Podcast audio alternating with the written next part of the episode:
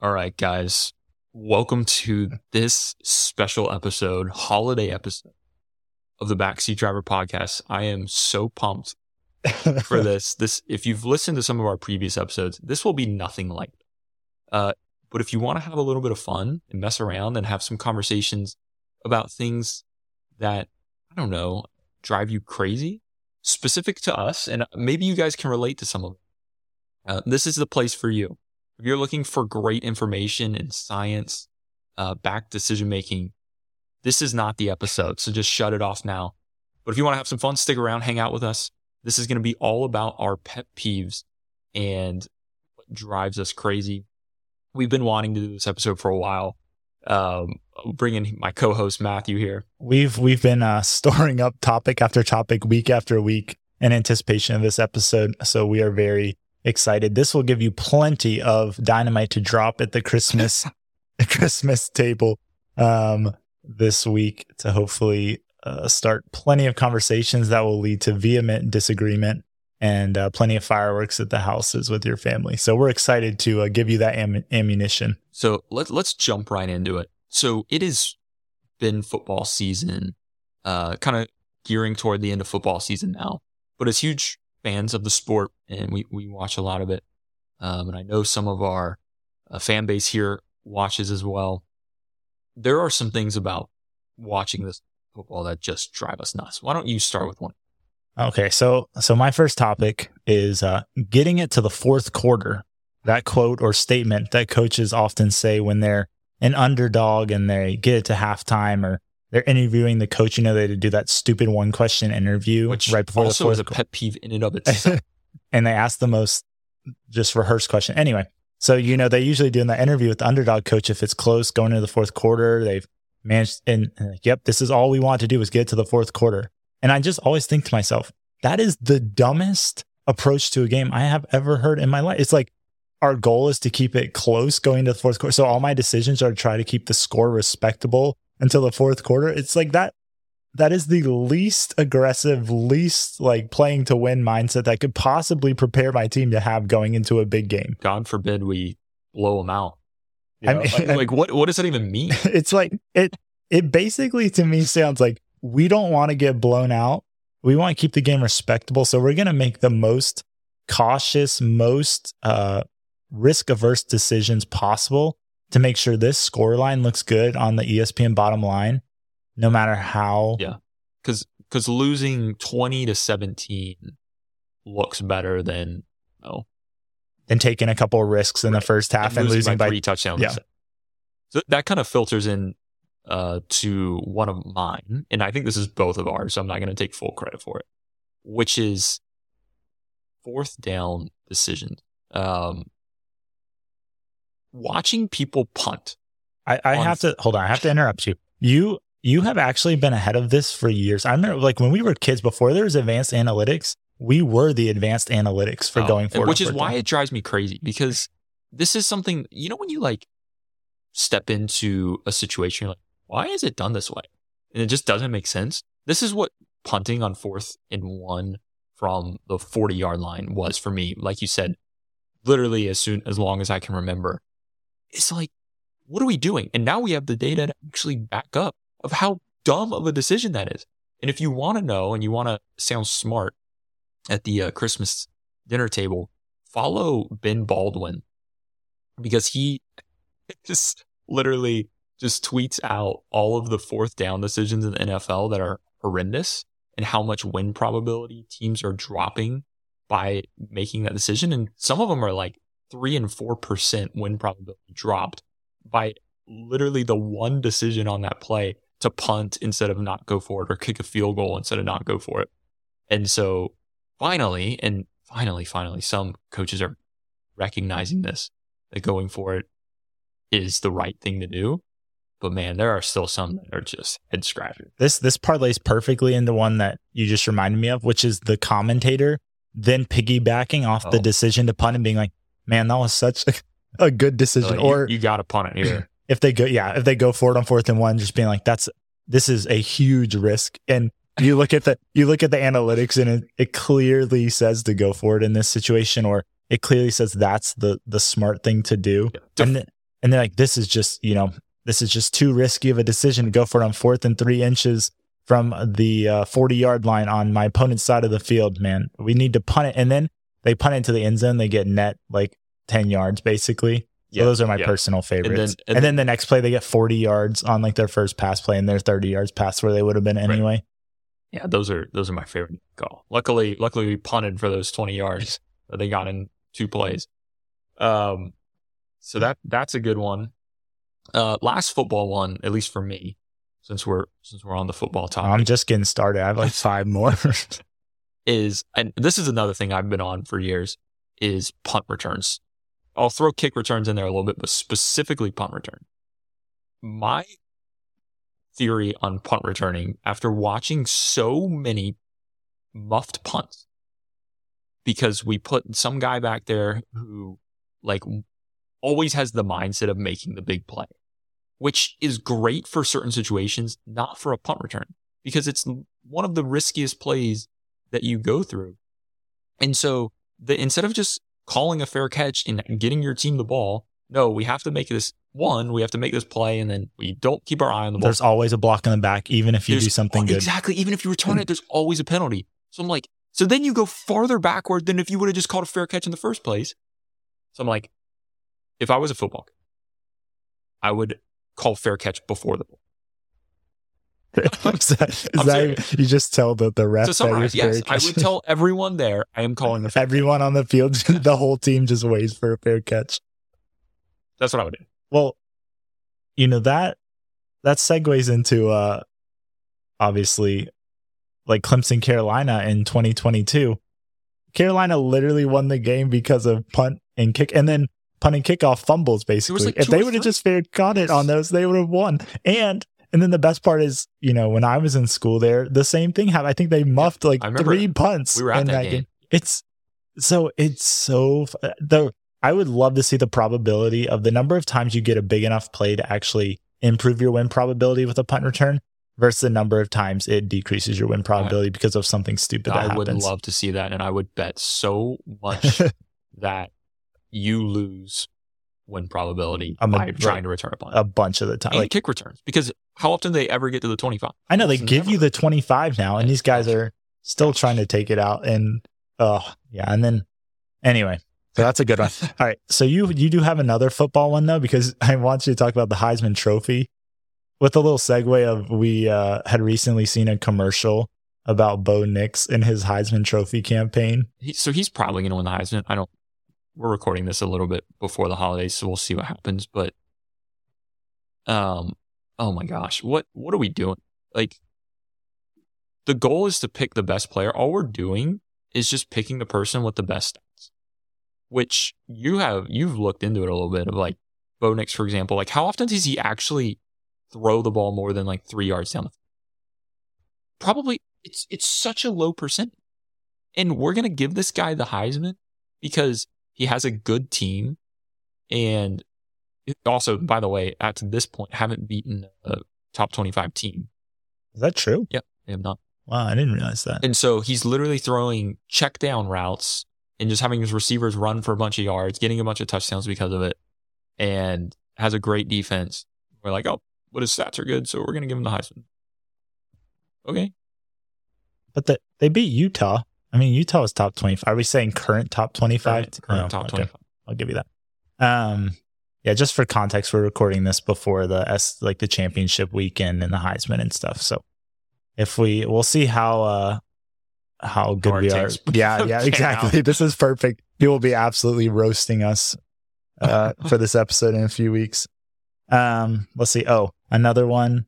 Punting as an underdog. This goes back to my underdog thing. But we were watching Charleston Southern versus Clemson earlier this year and Charleston Southern had gotten out to like a 14-0 lead or something or 14-7 and they get to the 50 yard line or 45 uh, on Clemson's side of the field. And it's fourth and two or three. And they punted the ball. And the commentator's like yep you got to punt it here. It's early in the game. And my thought is what in the what are you talking about? This is you're a 40 point underdog. You should not I think I said something like you shouldn't even bring the punter on the team bus Yeah. to the field. Like That was my favorite comment. You're like, kicker shouldn't even be here. I just my and then the best part, Clemson score, they punt it. They uh, do the thing where they get like five yards because it goes into the end zone, and Clemson scores in three plays or something, and the game's tied. And it's just it's just, it's mind numbing. Honestly, I can't I can't deal with the underdog punt in uh, plus territory anymore. I just have to turn it off. Uh, do you have any more football ones? Or? No, I just I just have to comment on this. This is not a pet peeve more than it's just it gave me eye cancer watching it. That's our phrase for horrendous offense, yeah, which I'm uh, not sure is politically correct, but that's like kind of our phrase when you have to watch like Big Ten offenses, specifically Penn State's offense against real teams. Or like Iowa's over one this week. Yeah, yeah. The Iowa that was Iowa Iowa State, right? Yeah, they I think they're over our friend had sent us the over under for that game and I think it was twenty points. Uh, for total for the whole game between both teams. What is that? Oh man, that's that's good stuff. But anyway, those are yeah, I just their offensive coordinator got fired after that whatever the Ohio State or Mich- I think Michigan game. But man, I watched that Ohio State and Michigan game where they where Penn State played both of them and that was one of the worst offensive displays. And I've watched South Carolina. So, I mean, I've seen bad offense. I saw Marcus Satterfield for two or three years. Like I You don't know who that is. There's a reason for it. I've seen really bad offense and I just could not figure out if it was just that the quarterback does not know how to throw or if they were that conservative. And that that just goes back to another pet peeve of like the conservative play calling when you have a good defense. What like what is I like to call it prevent offense. yeah, explain your prevent offense theory. So, so prevent offense is when we're two two situations. One, we're scared to do anything. We're so we really don't want to like turn it over. So we'd rather, you know, in football punt or in in basketball is a lot of times where you see prevent offense when a team gets a lead and they'll just like they they'll just walk the ball up the court, wait the entire time for the shot clock to run down, and then jack up some horrible shot.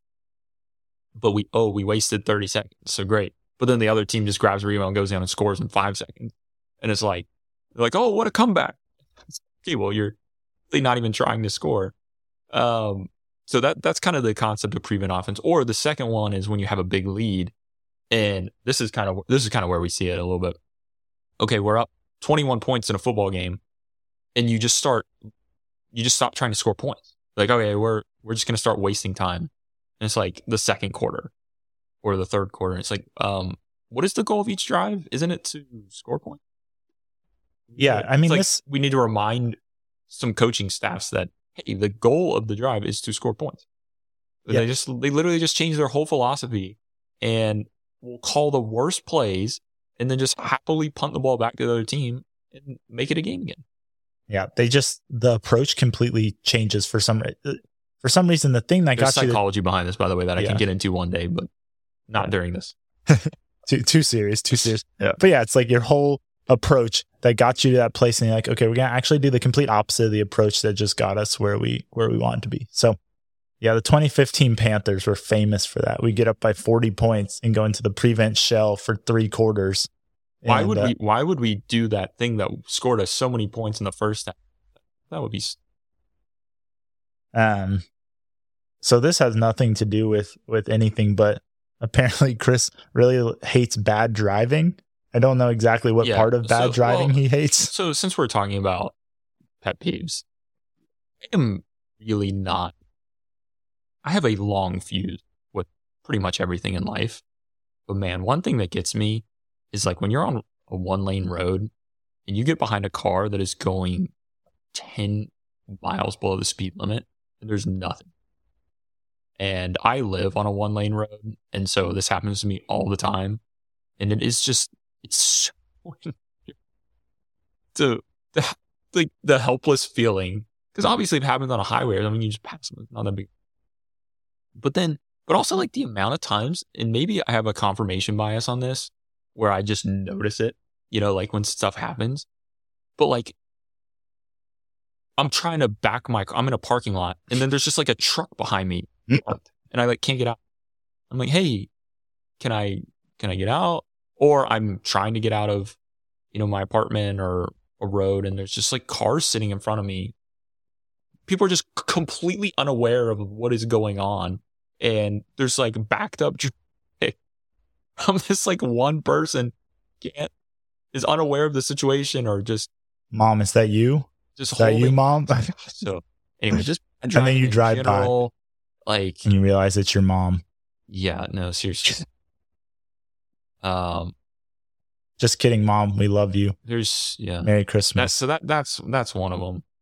All right. So with the driving thing, there's two things that come to mind. So one is in Utah, when we lived in Utah, the left hand turn signal, you know, when it turns green and you have the right of way, everyone would sit there for like 10 seconds. So we called it the Utah like left turn thing. They would just sit there when the green arrow turned, like they were waiting for something or waiting for some. I, I don't get it. That's one of that's part of what I'm talking about is the amount of times people it's like their turn to go and I'm waiting for them to go and they just sit there and they're like, "Oh, come on." I'm like, "No, No, yeah, that's is your oh, you are going to get me in a wreck because you're trying to be like too nice or I don't know That's such a, that's such a southern thing. I in Utah, no one did that, and since I moved back to the south, everyone does that, and it's in the worst. It's it's like it's the it's it's it's the thing too where it's always the same. Where if they just kept going, you would easily be able to pull Yeah. out behind them. yes. But then they decide they want to be nice when they're the only car. They stop, and because it's not the normal like the thing you're supposed to do, you're not anti- because so much of driving is anticipating. So you're not anticipating it. Then they stop. It makes that you're confused and they're not very clear about. It. Then that you pull out in front, and then you almost both get hit because there's a car coming the other way Yeah. that you didn't see. Gosh, it's yeah. It's so dangerous. So that that's that's one of them. I, I have to give a public service announcement because this actually happened to me when I was in med school. So, you know, the yellow signs on the road that like tell you the road's can be swervy in a little bit, or, um, you know, there's just a bunch of stuff on those yellow signs. And then right below that, there's sometimes a speed of like, oh, you should, you I know, realize you should, dri- going. you should drive a little slower on that part. Apparently, the the speed limit on the yellow sign is enforceable. At least that's what the police officer told me when he gave me a ticket for driving above the yellow spy, sign speed, And but below the actual speed limit. I was like, then why do you have a speed limit sign 20 feet in front of the yellow sign? That makes literally no sense. And the yellow speed limit is always so It's like 15 miles an hour. You can't even drive your car. That's it's it like neutrals forward that fast. It's insane. So public service announcement. If you ever see those yellow signs with speeds, apparently those are enforceable. Not that anyone in their right mind would ever enforce that, but apparently uh, if the quotas aren't met, they are enforceable. So be careful as you drive or drive to your uh, family's house this holiday season. he's not he's not salty at all about it. 10 I finally later. got the points off my record. Uh, so here's one for me. So sticking in this, going back to the sports realm, but not football. So in in basketball, this is the thing that when I see it, it just makes my blood boil. When a player gets, especially in college basketball, when a player gets two fouls, say five minutes into the game, and the coach pulls them out of the game for the rest of the is insanity to me. So especially when it's like one of your best players. So they're like, and that's kind of let's just think of the math on. This is so obvious to me, but apparently no one else it, it is. So if I get two fouls in the first five minutes and I don't play, my coach sits me out the rest of the first half. My maximum amount of minutes played is 25. Right? No matter Mhm. what. But if there's no guarantee I get three more fouls in the so I could theoretically play all 40 minutes and not foul. So my max amount of minutes played is is 40. But now I've you've prevented me from even having a chance. So uh, also, okay, let's say you don't take me out the rest of the game. I play the two fouls. I pick up a third foul in the first half, but I keep and then I play and I keep I just coach doesn't take me out. And then I pick up my fifth foul with 10 minutes left in the second half. Okay. People would be like, the, the coach is an idiot. Why didn't he take them out? It would be this, in, it would be insanity in today's world in, in college basketball. But what, how many minutes did I play? 30. I played five more minutes than I would have played if you sat me out the whole first half. Why is that so difficult? Well, I mean, people the argument, of course, would be that the the higher leverage situations are towards the end of the game. But you're But- not in the higher leverage situation because you're not in the you're losing the game because your best player's sitting Right. on the No. I, I understand. I'm saying that's what they would say. But yes, most of the time, one of two things happens. Either you never get to that situation because you start getting blown out, your door's blown off because you lose all momentum. Or the other thing is they come back in after sitting out two hours of real time. They're terrible. Yeah, exactly. They're terrible. They So no rhythm. yeah, it's hard to keep a rhythm when you sat I- out two hours. So if I ever coach basketball, which I will, I, I will never pull a player out for foul. Yeah, you're just you're playing until you get five. Yeah. I mean, sure, I might give you a break for like a breather or something, but what is anyway? Someone if that math is wrong and someone wants to dispute it, go for it. But I feel like that's pretty clear. Yeah, that's that's a a good one.